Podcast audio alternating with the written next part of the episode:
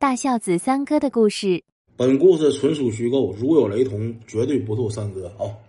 小时候都乐意集那个小当家方便面里边那个小卡片那时候家里一天就给五毛钱就够买一袋方便面的。男人维持点爱好都得用钱，用圆子都得，没有招想办法搞钱就得。小时候唯一一个搞钱的招是什么？偷铁。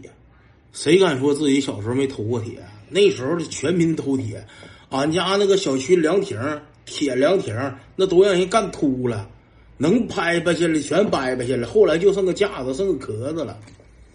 那时候我家小区边上新盖楼，有个工地儿，那工地儿里边全是啥钢筋，什么钢管子，俺们那时候就知道铁值钱。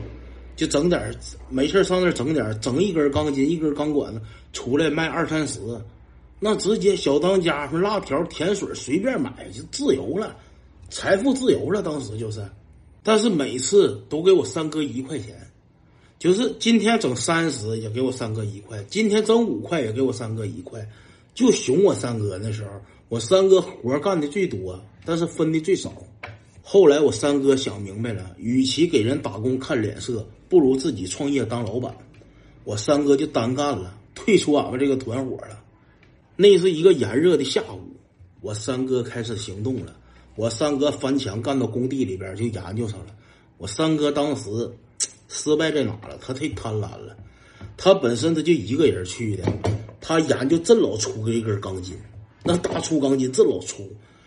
他费劲巴力，可家从那个条子里边给拽出来了，拽出来一个他能扛动的，他照了照了自己能扛动的，刚拽出来，看工地的爷们过来了，干嘛？谁家孩儿？我们疯！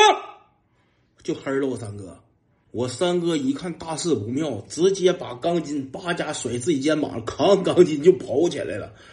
他扛钢筋跑不快，三步两步就像爷们儿，直接呱就给我三哥摁那块儿了。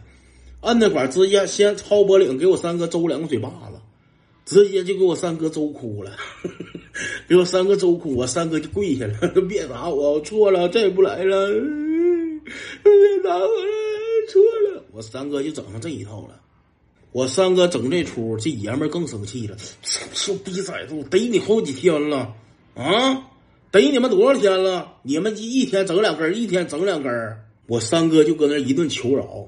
这爷们告诉我三哥说：“你把你那几个同伙供出来，都是谁家孩子，叫啥名，搁哪住，你都给我说出来，我挨个给我找找。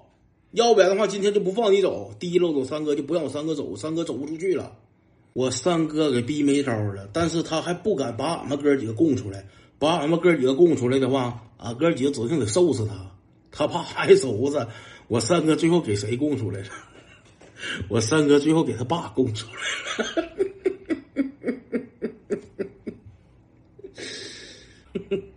这小孩偷铁也就嫩地了，回家告家长，家长揍我一顿，完事骂一顿拉倒了。这一听这大人偷铁还了得啊，直接幺幺零就给周过去了。人家这帮叔叔到的时候，嗡嗡嗡，到的时候，我三哥他爸搁家干啥呢？我叔搁家咣咣揉馒头呢，揉面呢，发面呢。他家那时候卖馒头的，天 天早卖早餐卖馒头，夸夸，正搁那用劲呢。直接过去给擒住了，在他家仓房发现人家那个工地的钢管都有编号了，直接就发现人家工地钢管搁他家仓房发现的。俺们小区邻居十五天没吃着馒头。后来我问我三哥，我说你跑的时候为啥不把钢筋撇了啊？我说你提溜钢筋能撩过人家了吗？我三哥当时要说我三哥这辈子能成大事有脑瓜，就是我三哥纵观全局之后。就是感觉必须带着这根钢筋跑，因为我三哥合计到哪呢？他不得来回翻墙吗？出那工地儿，我三哥合计拿那钢筋到那块儿，叭一个冲杆，一个撑杆跳就干出去了。我三哥怕爬墙耽误时间，让人擒住，寻拿钢筋来个撑杆跳。